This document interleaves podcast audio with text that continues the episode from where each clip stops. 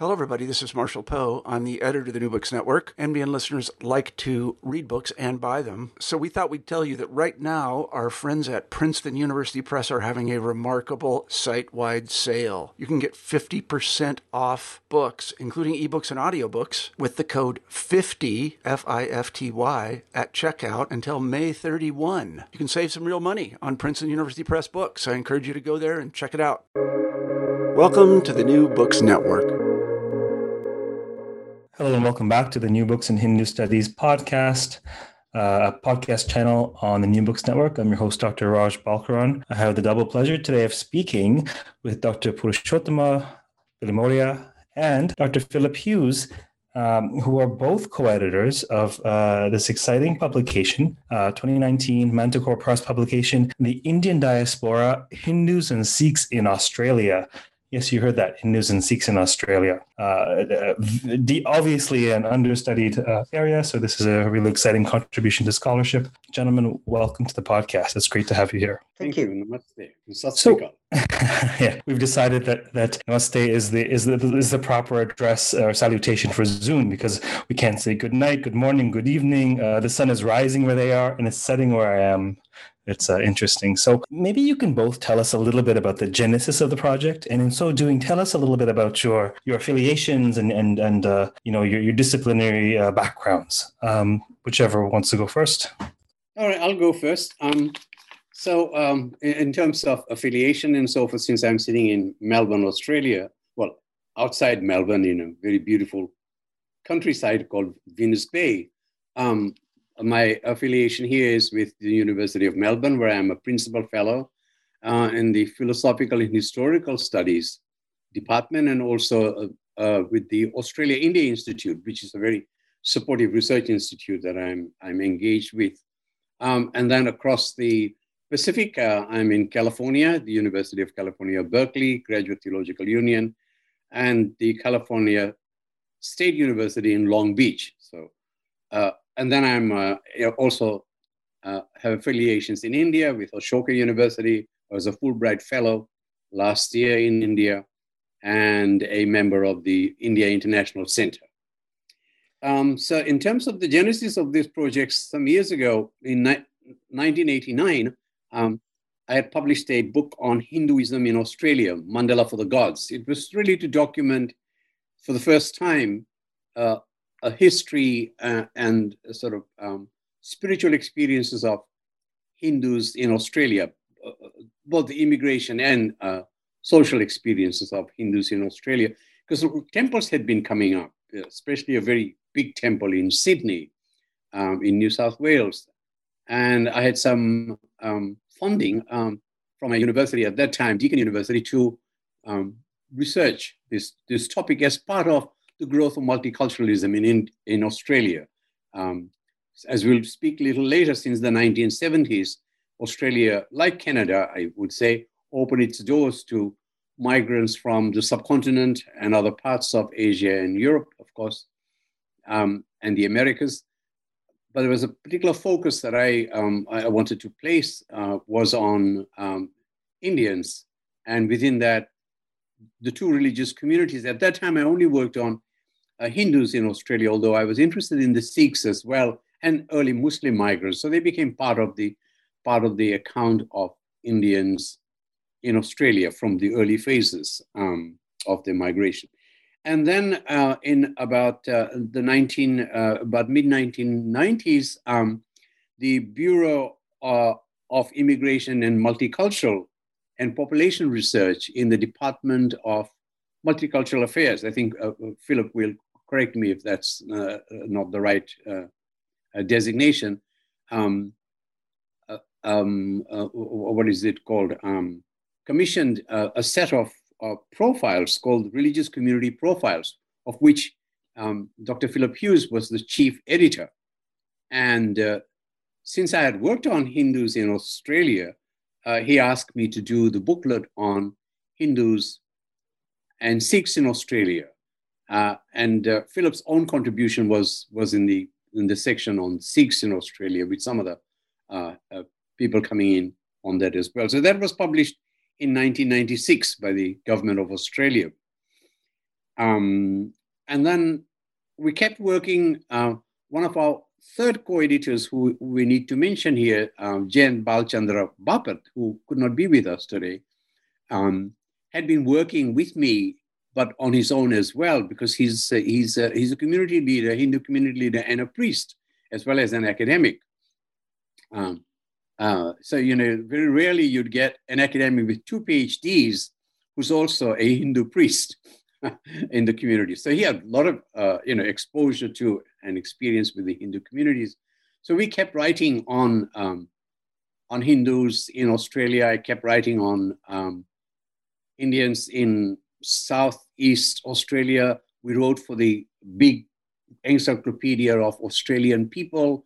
And so we were, we were gathering bits and pieces of further information than on just what I had, um, uh, what I had put together in the um, 1989 publication, which was pretty small, uh, and the 1996 publication uh, of Hindus and Sikhs. But things had changed by, by mid, you know, by mid um, 2000s.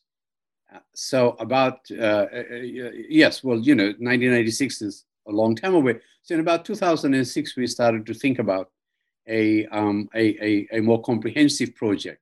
Uh, but then I, I would be overseas a lot. So, you know, we, we weren't always able to be together. But by 19, um, uh, what was 2017, we produced a, um, we produced the first edition of the book that we're now talking about, which is pretty, pretty large, you know, pretty large volume, uh, Indian Diaspora in Australia, Hindus and Sikhs. That came out from DK Printworld in India in 2017. I, I think I'm right. Uh, yes, uh, uh, 2000 and and still rather came out 2015. Um, and then so the census happened in 2016, so we decided to update and bring out a uh, revised edition, which which you have a copy of now. Um, that came out in 2019 from a publisher, Manticore Press, here in Melbourne. So that's really the genesis of the uh, of the project, and now pass on to Dr. Hughes to uh, to, uh, to to tell us about his involvement. Yes, so I, I, was working back in 1996 for the Christian Research Association, which had been set up by a number of, of churches, in fact, to uh, uh, to look at uh, to do sociological research um, on religious faith in Australia.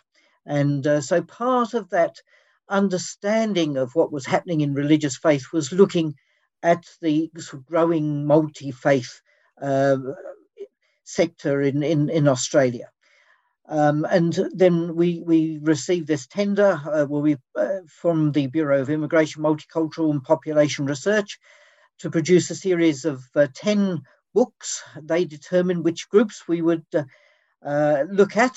And uh, I edited the series. I wrote about five of them myself um, on the different groups. And certainly the, the book on Hindus and Sikhs was a significant part of that. And that was my the start of my uh, collaboration with uh, Purushottama.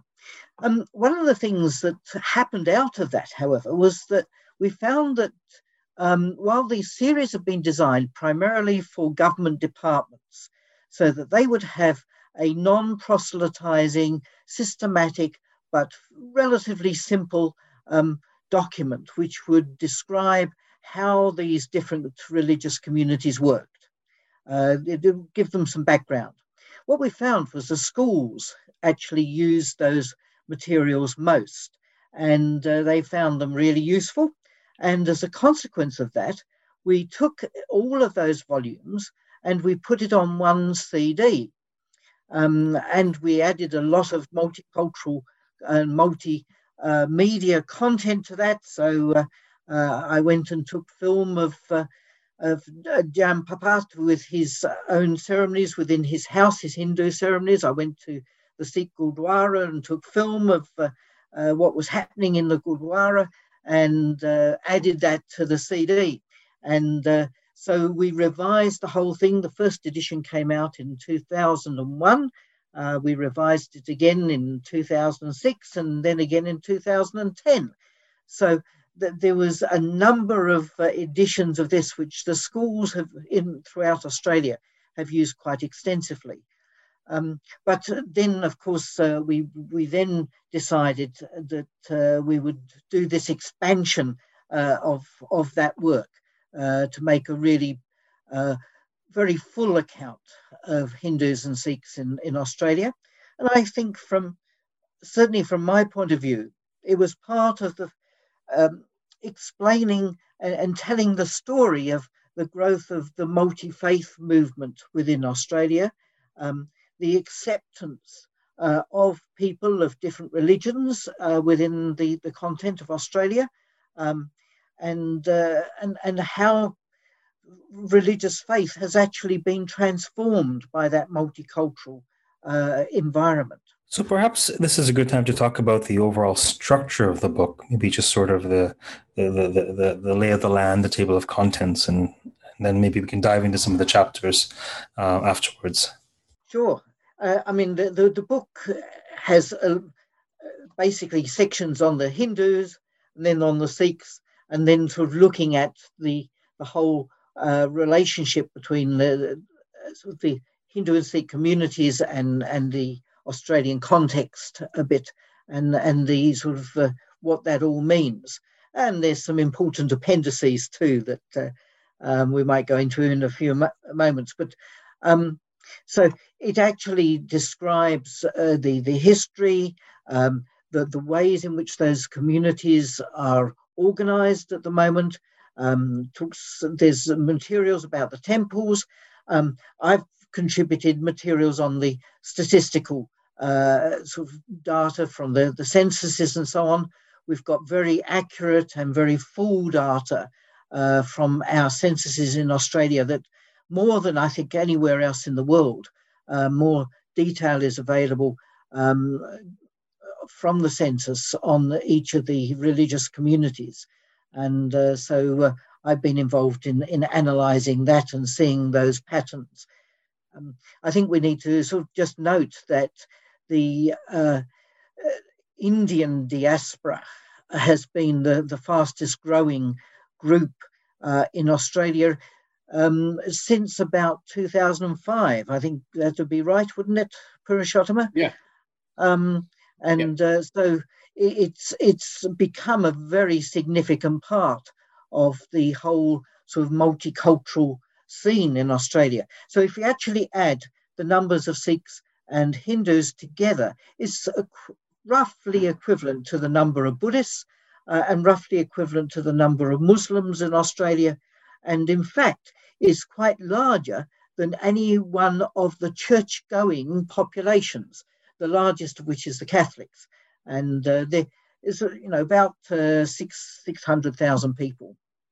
Oh, I would have thought Catholic goers would be in the millions, or, or the Protestants. Uh, well, the Catholic, those who identify as Catholic are in the millions, um, but those who, uh, and cer- certainly they're about five million. But in fact, when you actually look at those who actually attend and are involved, uh, you're down to six hundred thousand, which is about the same number of uh, of uh, Hindus and Sikhs.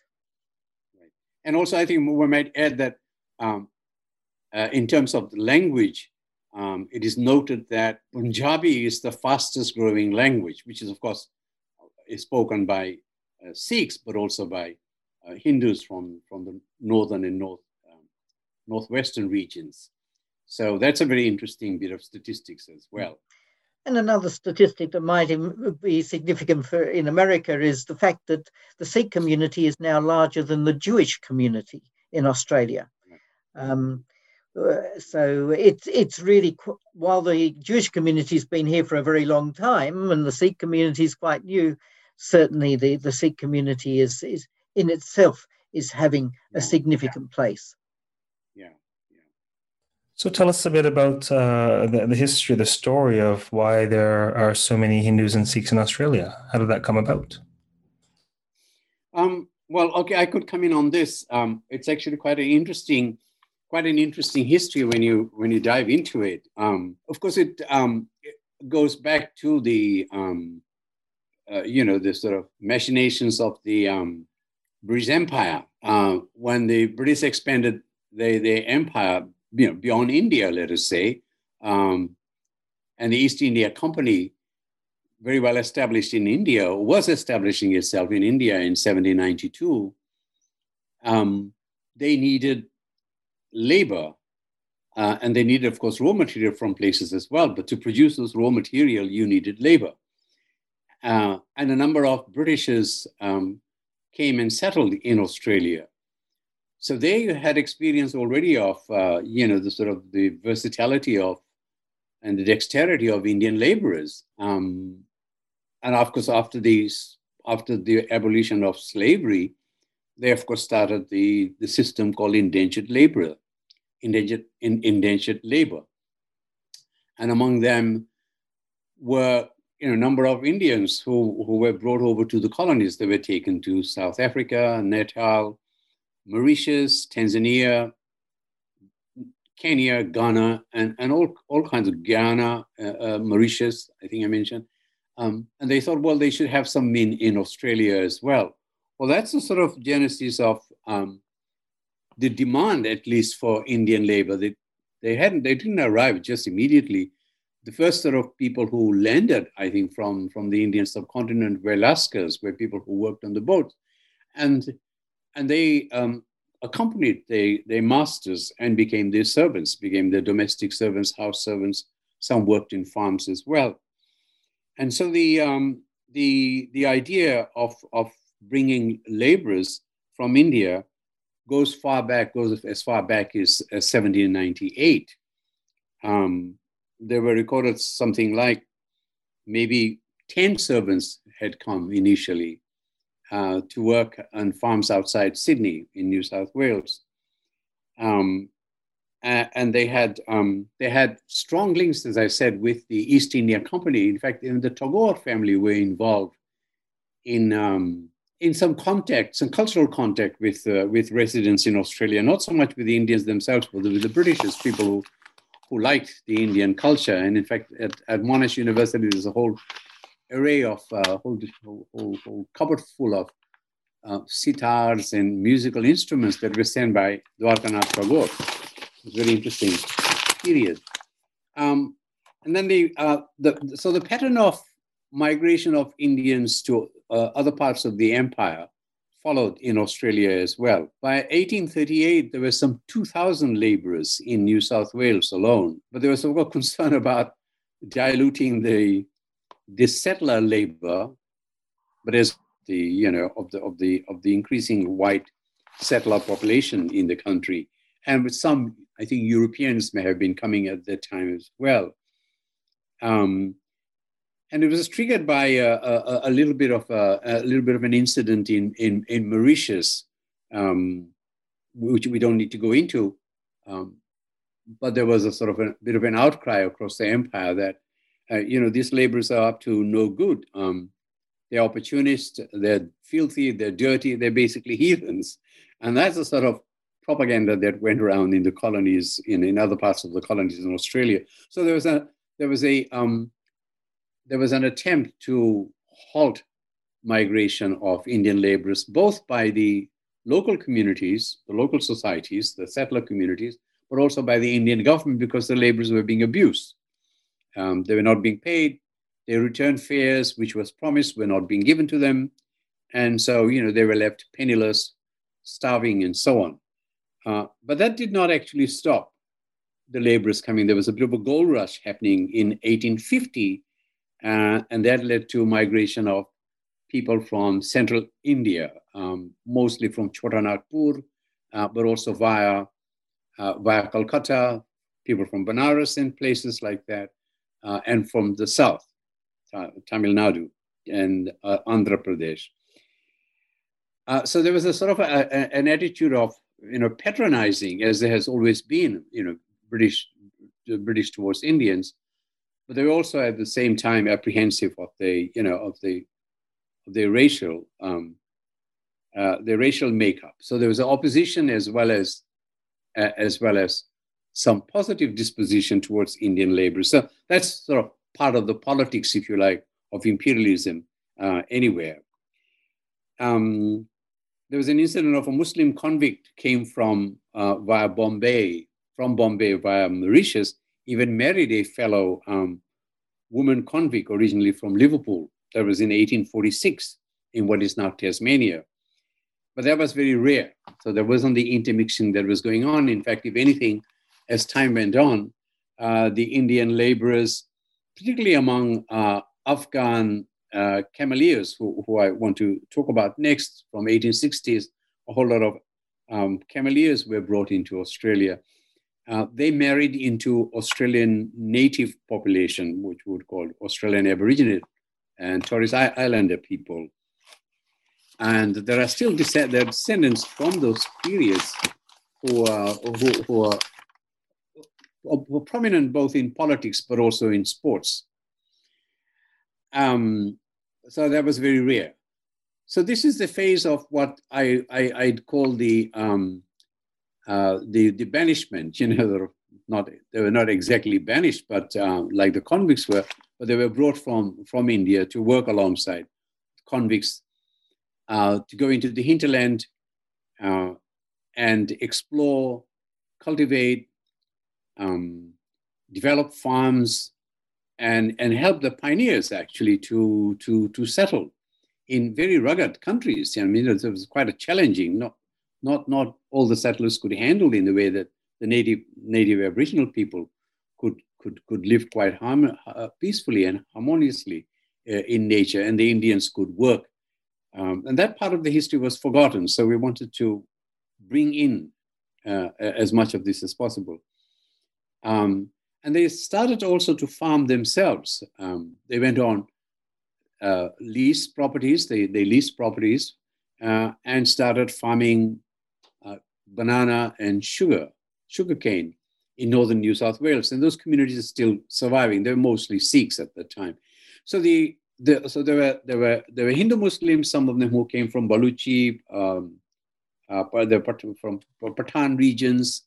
Uh, now they uh, present day Pakistan, uh, and from Afghan came the Cameleers.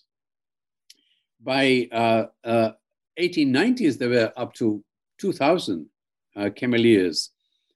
Uh, when they when the contract was over, they either returned or became hawkers, and there was a very um, common sight at that in, in the late 1890s of um, Indian hawkers, uh, who, who, they were, they were, called turban intruders. You know, sort of um, uh, that was sort of one label given of them, but but they were also you know very very um, very very good merchants. I mean, they took things into uh, into townships. Um, even here, there is a record of a hawker uh, arriving with his cart and spending a night by the river. You know, couldn't couldn't there was nowhere else for him to stay, and the local people bought things which they would not have you know access to at those times. Some of these items were actually imported from India by other uh, Indian by in, uh, uh, by Indian merchants. Um, so um, so the, this this phase sort of ends in about the 1900s, early 1900s, when a spate of immigration policies, immigration restriction acts were passed by the colonies around Australia, um, and the rise of the idea, uh, the ideology of white superiority. So as a part of the part, you know, part of this sort of Anglo-British Protestant Christian mental elite that's, that, that uh, uh, planted the seeds of what came to be from about 1901 when there was a federation of the colonies in Australia of what was called the White Australia policy. But still there were about two to 4,000 um, uh, Indians. Uh, and uh, well, they were called Hindus, H-I-N-D-O-O, Hindus, uh, meaning Indian nationals, among whom, of course, were Afghans, because that was all part of the greater India sovereignty that, that, that was under British rule at that time. So, um, so just to summarize this part, they, there was a contribution, there was a need for labor, uh, but they were not treated uh, as well as they should have been because there was no such thing as civil rights, which of course Gandhi was fighting for uh, in South Africa for the Indian laborers there. There was no such movement in Australia, unfortunately. But it did rise the, the ire of the, of the settler people here that, well, you know, what if, what if the Indian, um, uh, the Indians uh, laborers begin a movement here, a bit like the Ghadar movement, as you know, in California and British Columbia, with, which was started by the Sikhs.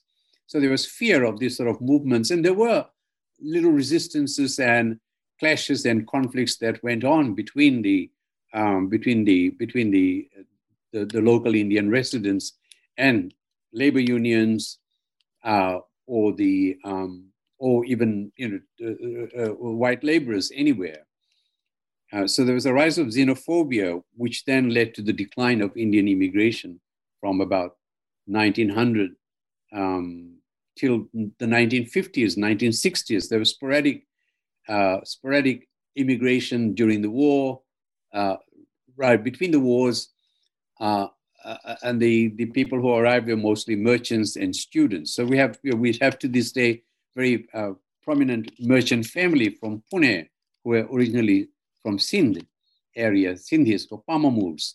Um, they came and joined um, companies that were uh, mining, mining minerals and so on, mostly gold, but then they moved to mining opal, and they're one of the leading opal traders in Melbourne to this day.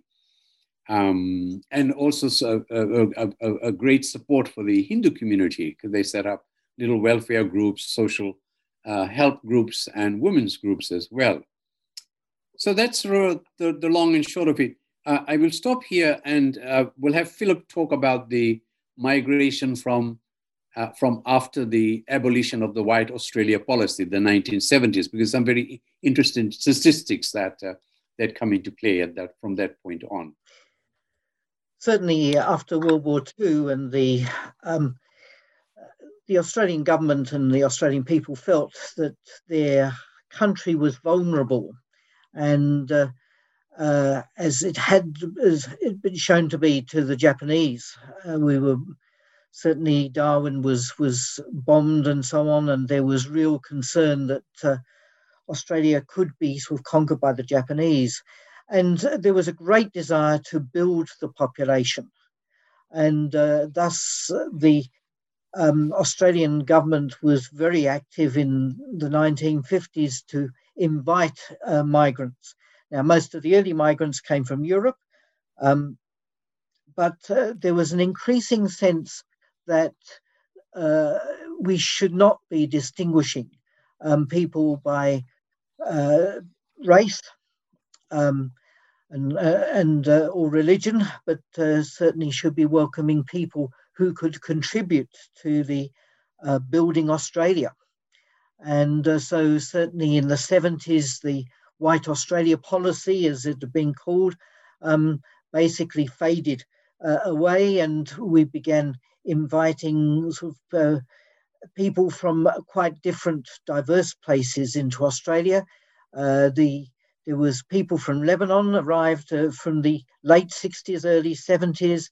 Um, then after the Vietnam War, there was a lot of uh, Vietnamese arrived in Australia. Um, and then the coup in Fiji um, brought a, a, first a wave of uh, Hindus into, into Australia. Um, but the uh, uh, Australia's been seen, I think, as a as a very attractive place to live in, in a, a range of ways. I mean, we uh, we've we've got a, a, high standard of living, we've got uh, good wages, and and so on.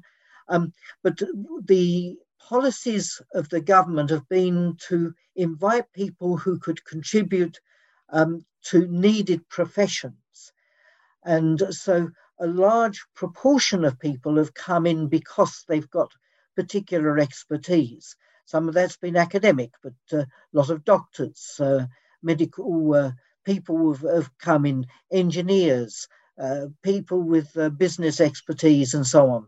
Um, and uh, so there's a whole range of classes of, of, groups of people, of occupational classes that have been invited into Australia. others have also come as students and then uh, many of those have stayed on. So uh, certainly uh, the there's been a large overseas student uh, population in Australia studying at our universities, and uh, and many of them have then found uh, jobs within within Australia and have been able to stay.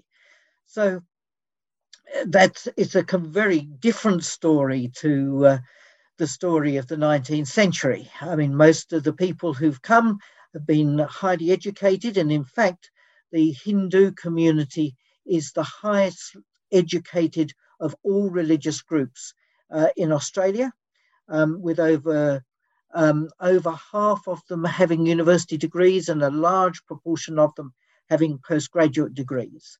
Um, but that's the people that the Australian government has allowed in um, with their, their visa system. Um, so, uh, th- and that's created a, a very uh, particular and peculiar, uh, I think, uh, Indian diaspora in, in Australia. And while you have the floor, Philip, do you want to say a little bit in particular about the Sikh community, or or does or is it covered in, in your narrative at large? Um, certainly, uh, the the Sikh community um, has uh, come in often as, as students. Um, again, uh, they've uh, they, uh, while a f- sort of a, a, few have gone into to farming and so on, um, they, they've they've also sort of tended to move into a, a range of of uh, occupations. Um, uh, on, the, on, the, other hand, it is also true that uh, a lot of people don't find immediately the positions that are quite equivalent to their occupational um, status and their educational um, ability. And um, in fact, a large number of Sikhs in, in uh, Australia are drivers. Um, they play a major role in Australia Post uh, in terms of delivering our, our mail and uh, our parcels. Um, they're also our taxi drivers, uh, large numbers of taxi drivers at the moment. Um, but I see that I mean, a lot of them have come even within the last 10 years. And uh, over a period of time, we'll see a lot of those people move into other professions uh, as uh, they find ways into the, the wider community. Great. Uh, what I think would be uh, a great thing to talk about next is the practices. I'll leave it sort of general. Um, maybe Purushottama, you can start off with Hindu practices in terms of if you want to talk about temple architecture or things that might be sort of distinctive in this context or, or similar across the Hindu diaspora. Without leading the question, can you tell us a little bit about the practice of Hinduism in Australia? Sure. Our co-editor, uh, Dr. Jayant Bapat, would have been most uh, appropriate for this part of the discussion. Uh, but I, you know, I followed his work and, and also uh, um, done work on the um, the Hindu temples. Uh, that's the, the chapter that I contributed to the book. Um, well, sort of very early on, I tried to look for what kinds of practices, you know, Hindus, uh, you know, Hindus, Hindus uh, were engaged in early on, and is almost kind of minimal. Uh, most, most, most worship happened inside the house in a small shrine and so forth. So there is an incident um, which is connected with the emergence of the if you like, the temple culture in Australia.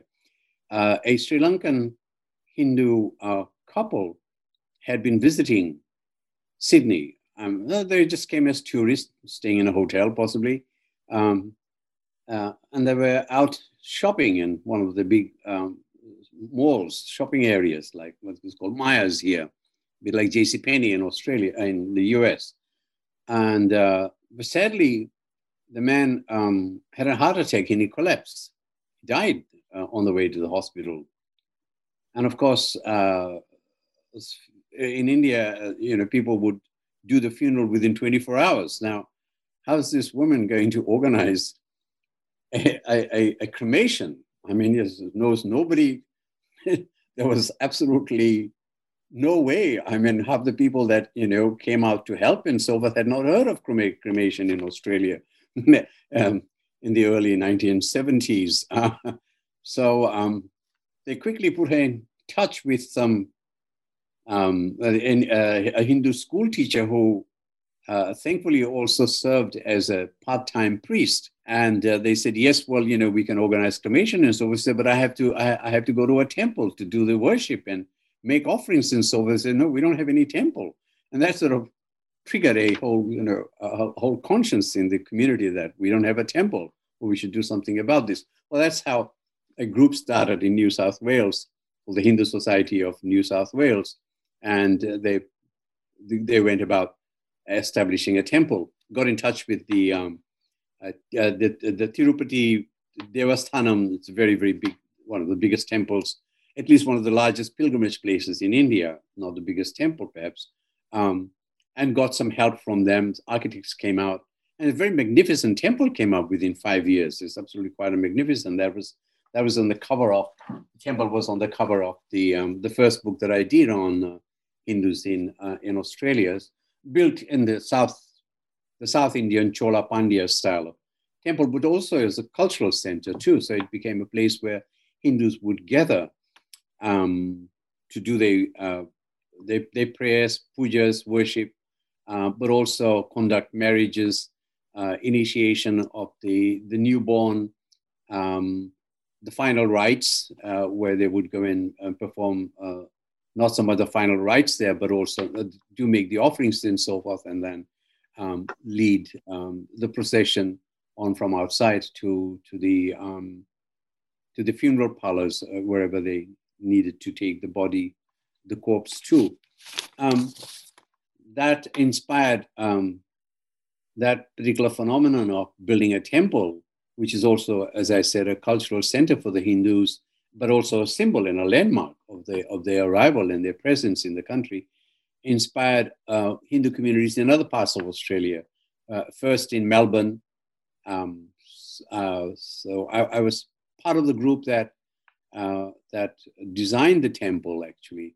Um, laid the first kind of ideas of what sort of a, a, cultural center you'd also want. And one of the one of the emphasis we made was that there, it should also be an educational institute where languages could be taught, where rituals could be taught, and the significance of uh, the rituals and, and, and whatever it is that, that Hindus do in temples or at their homes could be taught to the, to the next generation, to the younger generation.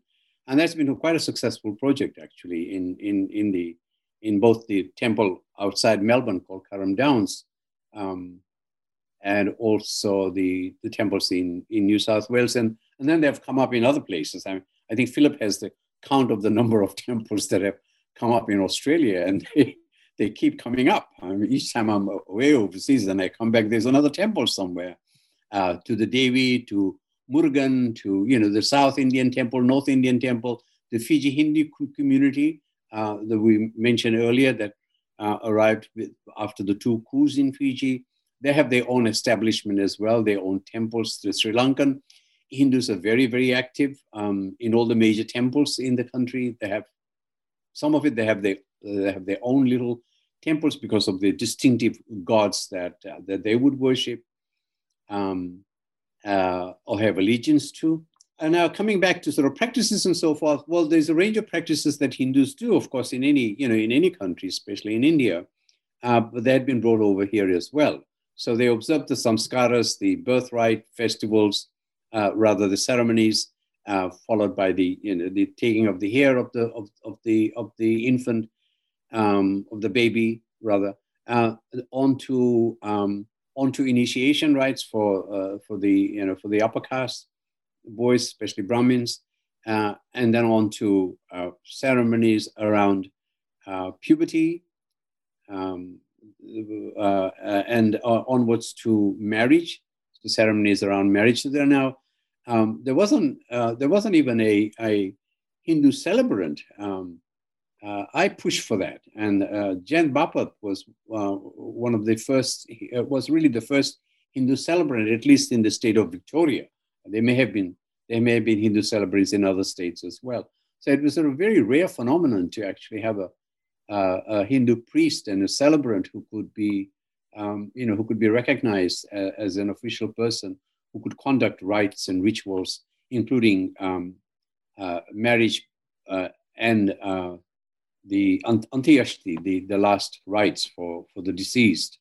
Mm. So it's been a very significant develop, development. But I think Hindus have always continued to have a little shrine in their home, and and and and like right now during the Diwali period, uh, you know, everybody lights uh, a diya or lights a lamp in their homes and uh, worships, uh, um, give devotion to Lakshmi and Ganesh and Rama and uh, Krishna and and Kali and whoever else associated with Diwali. So those those things are going on, uh, have been going on in the in the Hindu families and in the and the community at large. Um, but increasingly, the temples are becoming sort of more and more uh, in, significant and important, uh, both as a as an architectural landmark uh, for their presence in the country, um, but also a place where they meet other uh, about other Hindus, take their children uh, to introduce them to the colors and the icons of uh, you know of, of Hindu um, spirituality, um, uh, and also uh, attempt to uh, attempt to disseminate the languages that that are spoken in, in their homes. Although you know that's a, a, a decreasing phenomenon because of the makeup of the society, sort of the requirement of English. But there are places where uh, Hindi and, and Gurumukhi Punjabi are being taught even in schools. I'm not quite sure it's become a, an option at the moment uh, for what I call uh, the higher, higher, higher school certificate. Mm. Um, but there has been an attempt to introduce um, Hindi languages, certainly in the university level. Okay, so um, so that I think sort of explains to some extent the um, the the prevalence uh, of uh, Hindu practices among the in the community. Um, now, as for Sikh, uh, as for the Sikh uh, community, the gurudwaras uh, are very important, and there's been large number of um, uh, there's been a large yeah, large number of gurudwaras have come up. Um, in fact, um, only about uh, 70 miles, uh, uh, uh, about 90 kilometers from here, there is a Gurudwara now, which was never the case uh, four years ago. Um, the, the Sikhs, of course, uh, have their worship a lot more in Gurudwaras. But the early times, they had little little um, tin sacks, sort of tin structures where they would um, they would have a Guru Granth and they would um, do their kirtans and uh, offer worship. Uh, uh, but the first Gurudwara, the large Gurudwara that came up was in northern New South Wales among the um, banana plantation community, a place called Woolgoolga. It's a, quite an architectural feat, actually. It's a, it's a very, very prominent, wonderful, um, wonderful Gurudwara Sikh temple. Um, the Sikhs, of course, also celebrate the Guru Nanak they celebrate Diwali in their own way, um, and uh, various other um, uh, various other uh, points in the in their own almanac in their calendar of uh, the victory of uh, Guru Gobind Singh and and so on and so forth. Mm. So that's a they're very conscious. The Sikh community is very conscious of their spirituality, and um, they make every effort to to, to develop uh, a, a, sense of belonging among the Sikh um, uh, community, the first, second, third generation as well. They keep the tradition of, uh, of, of, wearing turbans and the, um, the, the cloth for the, uh, uh, with the hair tied up for the, for the, for the younger, the young, uh, the, the, the, offspring as well. and what else I could mention in this in this context? Um, uh, yes, the, the Sikh communities that have come from other parts, from Fiji, from Malaysia, they tend to have their own uh, community uh, establishments, they own gurudwara sometimes as well. Uh, that's there's an in, interesting dynamic that goes on in that context as well, and I think you may see that possibly in in Canada as well. I, I think especially in British Columbia, where there are lots of different lots of different um, Sikh communities that have come from different parts of the diaspora. Uh, they tend to um, keep to themselves. There's a, a very interesting, um, just a sort of footnote to what Philip was uh, uh, uh mentioning earlier among the Sikh uh, among the Sikh uh, Punjabi groups who who who are, who are here who came over uh, as um, as qualified people, but then couldn't have their uh, qualifications recognized, so they um, they would go to other professions. Um, and they've been very helpful uh, towards the building of gurudwaras as well, mm-hmm. um, because they have some of the skills that are needed to to um, to build structures that are closer to the structures of the Gurudwara, the Amrit, uh, Amritsar Gurudwara, Guru Sahib, than, uh, than, than, than you know, would be available among the architects and builders in Australia. Um, yes, so I think I should leave that part there. Sure. Philip, is there anything you wanted to, more to say about the um, statistical profiles of these communities, your contribution to the book? Mm. Uh, just moving on from where where uh, Purushottama left us, um, one of the factors that's been significant in Australia is that the communities are widely dispersed, and um, particularly the Hindu community, and partly uh, because of their occupations and so on. Um, they're not located in particular suburbs uh, to any great extent. Um, they're widely dispersed through the community. What that has meant, however, in terms of uh, temples, at least to some extent, is that uh, people, there's been no sort of gatherings of uh, populations uh, around a particular temple, as it were.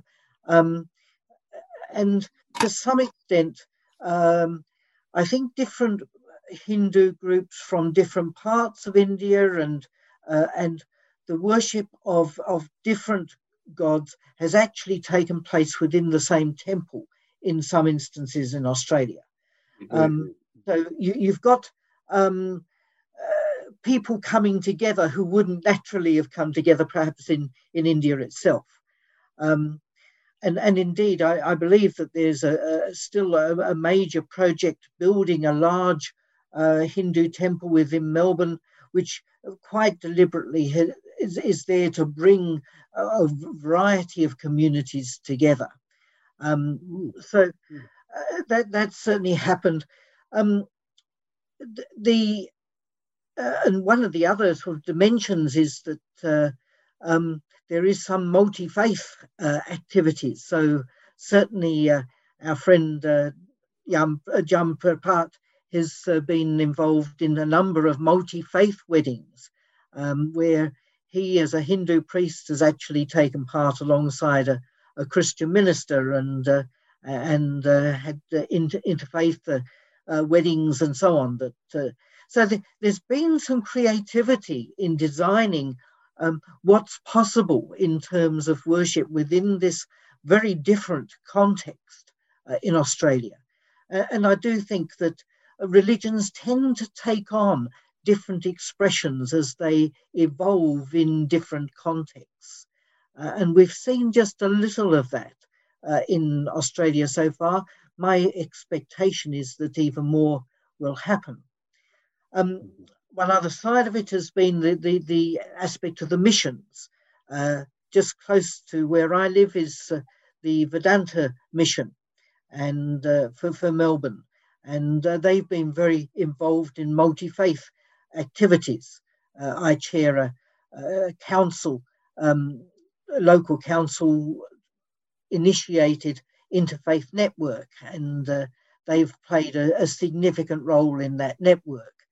And uh, so the, the, missions also um, have been quite significant in bringing uh, Hindu communities uh, t- together, but also in terms of actually playing a role in the wider community. Um, there's been quite a lot of publicity to the fact that uh, Sikh communities were very active in the uh, some areas in in the bushfire yes. in last January, um, and uh, helped to to bring food and so on to um, communities that were devastated by those bushfires, and and uh, so uh, they, they're they're playing a role in the the wider Australian population. Great. Yeah, it's fascinating.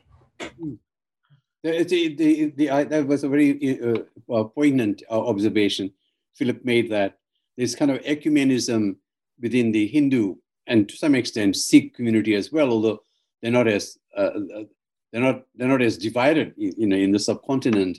Um, there are there are there are different sectarian groups, but they tend to be together. They're divided more along um, country national lines than there are amongst among among the different sects uh, in the Sikh community. So, uh, perhaps not uh, divided, but perhaps they're separated. So, um, for some reason or other, Malaysian Sikhs will want to have their own um, Gurudwara, and uh, the Indian Sikhs will have their own.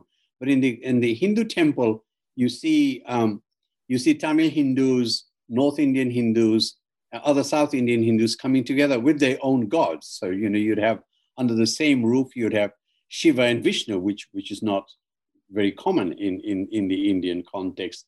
Um, so Ganesh, Shiva, uh, Vishnu, Devi, Durga, Kartikeya, Murugan, uh, uh, Subramanya, all all under the same canopy, which is very, which is very, very interesting. And that sort of predisposes them to some extent to uh, uh, an ecumenism in the wider context as well, which you know, which we, we refer to as the multi-faith, the interreligious uh, dialogue. But the Sikhs have been also very prominent from very early on in multi in multi-faith, uh, interreligious uh, dialogue um, um, uh, uh, and interaction uh, in, in, in the community, followed by, by the Hindus as well, of course. Mm. So uh, we're pretty close to time for today. But before we close, was there anything in particular about uh, about the book that you wanted to bring to the fore, or bring to our attention?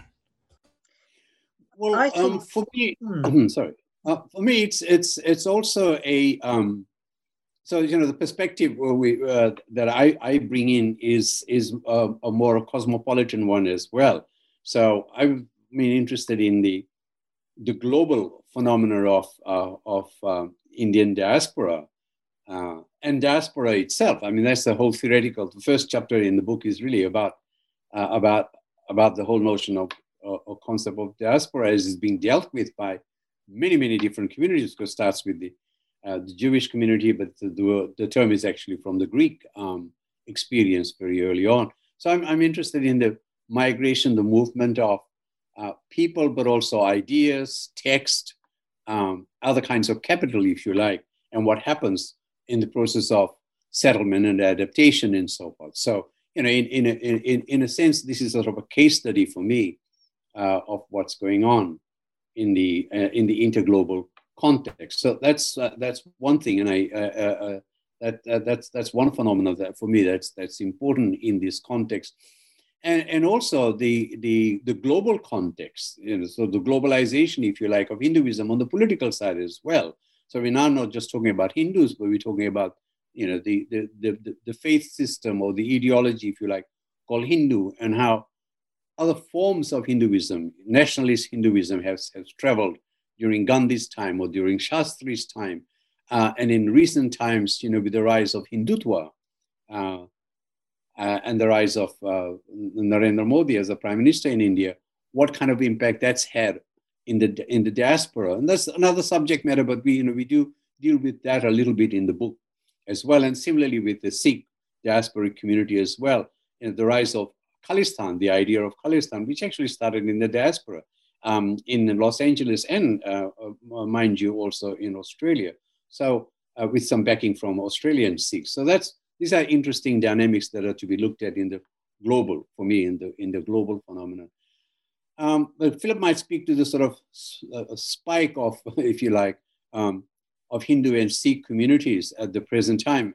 How from since 1970s, or even uh, or even in uh, even in um, 19 uh, even 2000 census, you know, we had something like 300,000 Hindus and um, uh, 120,000 Sikhs, and now the figures are sort of you know like exponential. They've sort of grown almost double.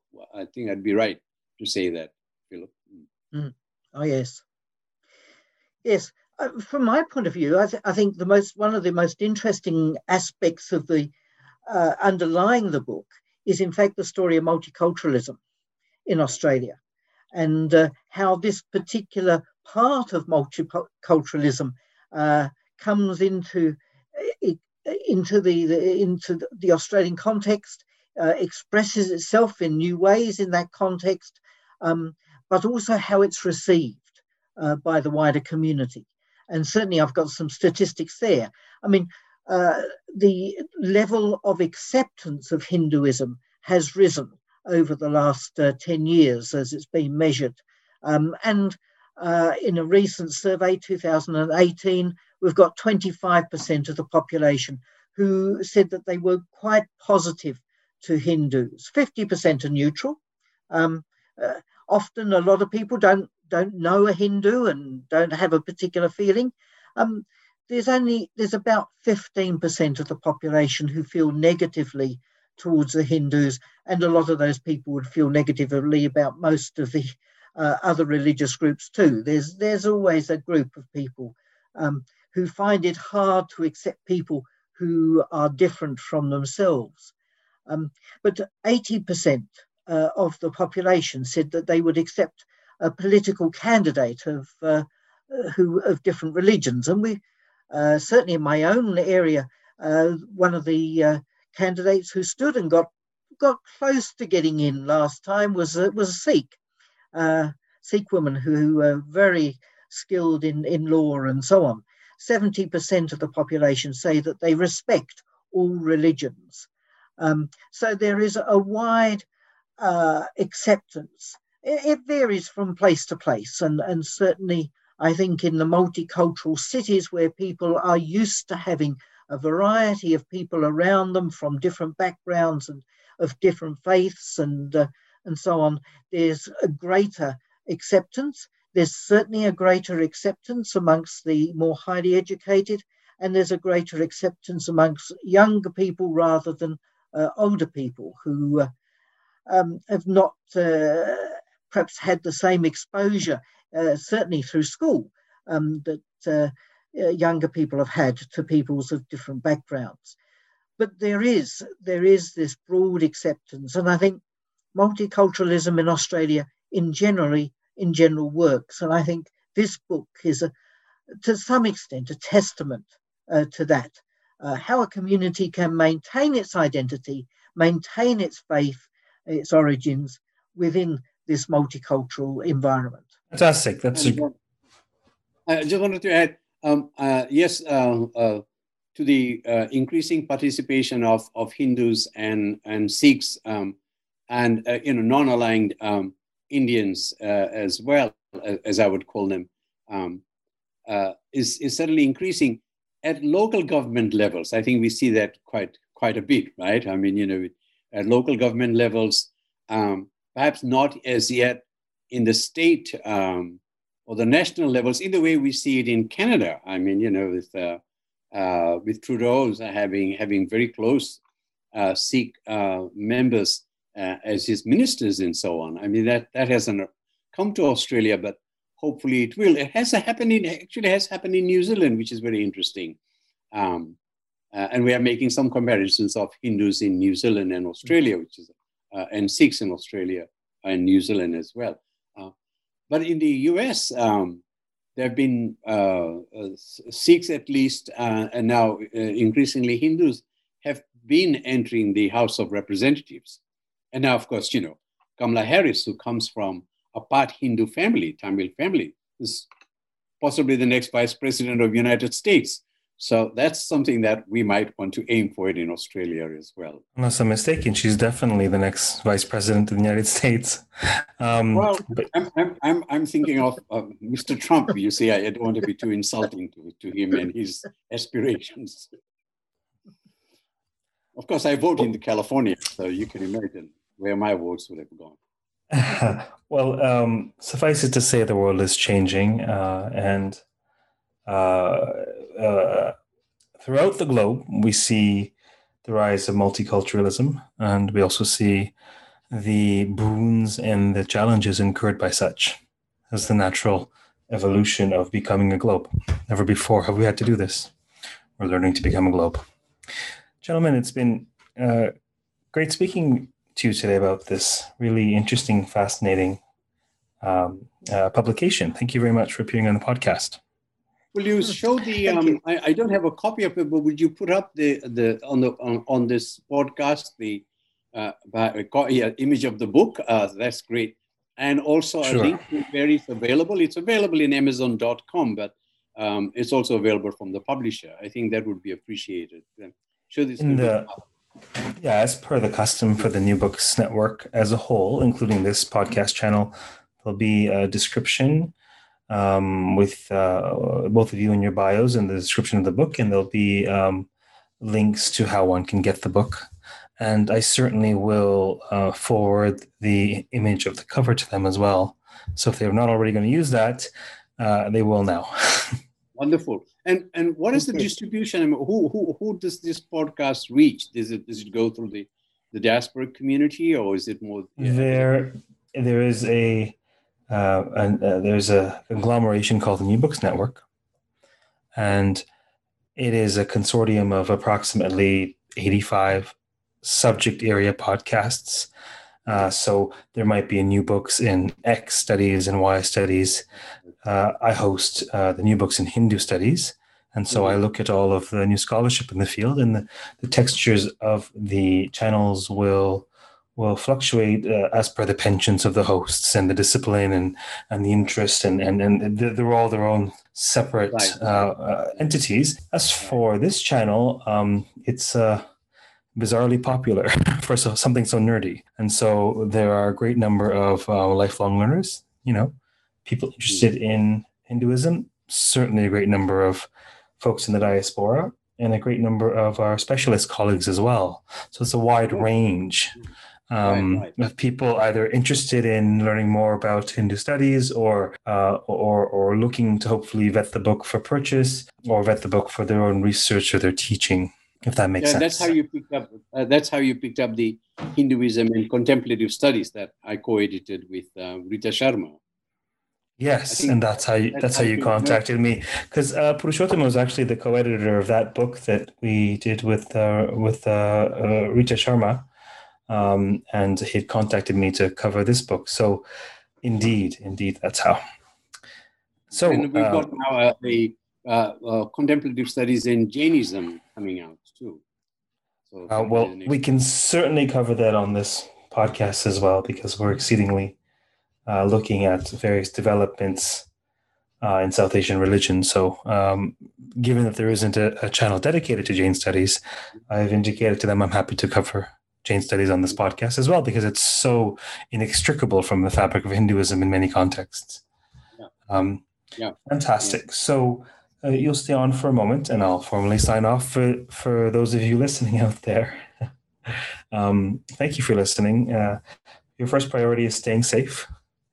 Uh, your second is continuing to listen, continuing to read, and continuing to contemplate the Indian diaspora. Take care. Thank you. Thank you very much.